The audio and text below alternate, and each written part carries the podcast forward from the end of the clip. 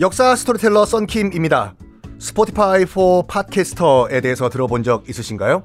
팟캐스트를 가장 쉽고 빠르게 만들 수 있는 플랫폼입니다. 여러분도 저처럼 팟캐스트를 만드실 수 있습니다. 어렵지 않아요. 설명드릴게요. Spotify for Podcasters에서는 핸드폰이나 컴퓨터로 바로 팟캐스트를 녹음할 수 있는 제작 툴을 제공합니다.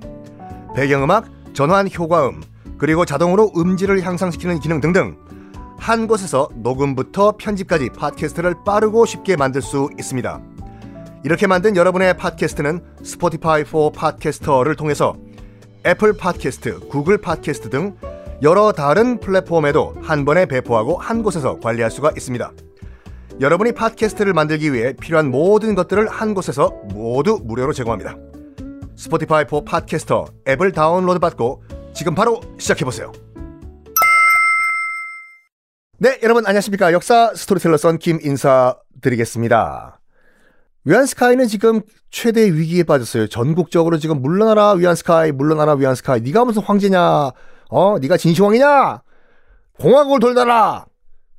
공화국이 된 걸 중국인들은 굉장히 기뻐했어요. 그 다시 한번 마, 말씀드리지만 그 당시 이제 조선에 있던 화교들, 중국 화교들이 아, 공화국이 처음으로 동아시아에서 처음으로 아, 그 자기네 조국인 중국에서 만들어졌다는 걸 너무 기뻐해가지고 우리가 할 수 있는 건 없고 우리 저기 조선에 와 있는 중국 화교들이 짜장면집 이름이라도 바꾸자 해서 공화국의 봄이 왔다 해서 만든 것이 공화춘이에요.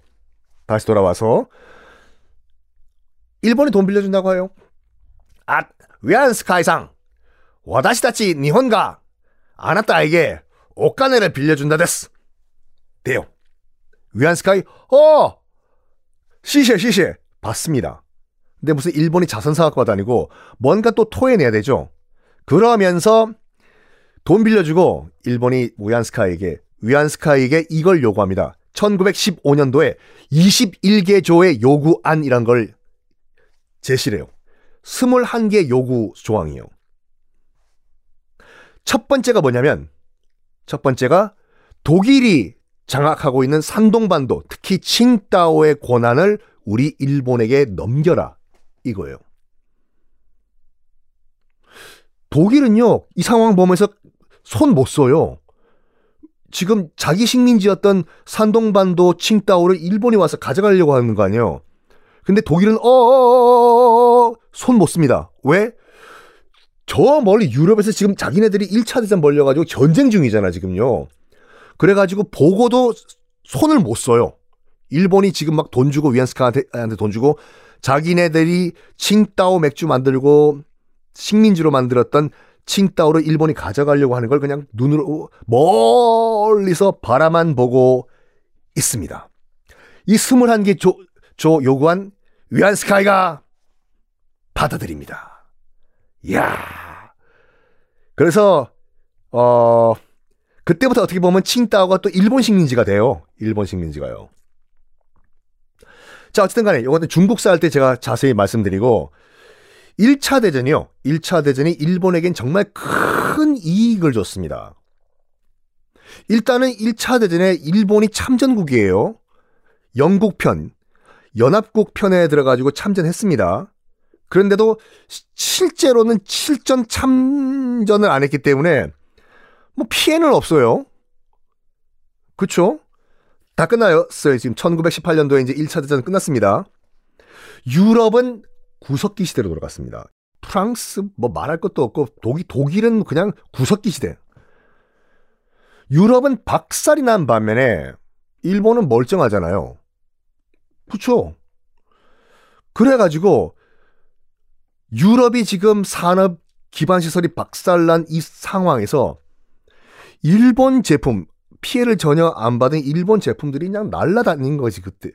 특히 이제 뭐 특히 면직물 이런 것들 일본에서 만들어 가지고 그냥 전 세계 갖다 팔았어요 진짜 일본이요. 특히 해운업 엄청나게 발전합니다.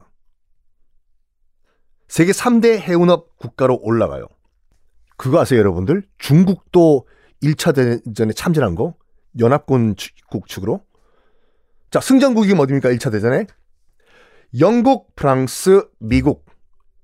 그리고 또 승전국은 일본, 중국. 꼭 기억하세요. 이거. 중국도 1차 대전의 승전국이었어요. 여기서 미국의 우주로 윌슨 대통령이 등장을 합니다. 그리고 우리가 국사 시간에 그렇게 외웠던 민족 자결주의 원칙을 미국 윌슨 대통령이 1차 대전 마무리할 때 얘기를 해요.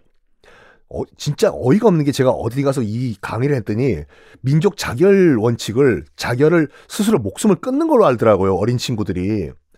그 자결은 그 뜻이 아니라 스스로 결정한다가 자결이에요. 자, 민족 자결주의 원칙. 들으면 좋은 것 같죠?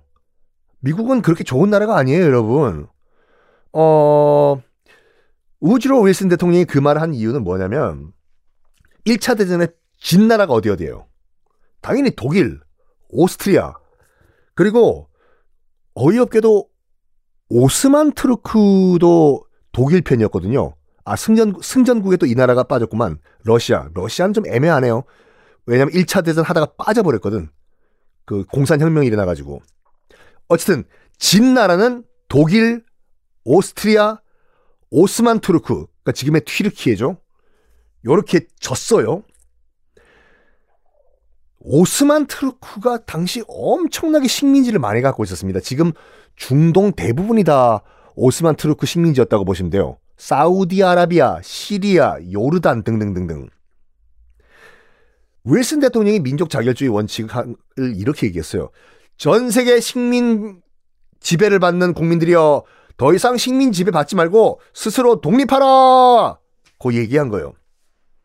그 얘기를 들었던 식민 지배, 일본의 식민 지배를 받았던 우리나라도 감동을 받은 거죠. 와, 미국 대통령 파이팅. 그래, 우리가 식민 지배 받을 필요가 뭐가 있냐? 우리도 민족 자결주의 원칙 독립하자! 그래서 일어난 것이 3.1 운동이잖아요. 그런데 미국은 그렇게 착한 나라가 아니라고 강조한 것이 뭐냐면 민족 자결주의 원칙을 얘기한 거는 승전국엔 해당이 없어요. 1차 대전 패전국에만 해당이 돼요. 즉 뭐냐? 전쟁에서 진 독일, 오스트리아, 오스만 투르크 식민지들 너희들 독립하라 이거예요. 아예 그냥 요 진 세 나라 다시 못 일어나게. 앞에 패전국이 괄호치고 요걸 빠진 거예요.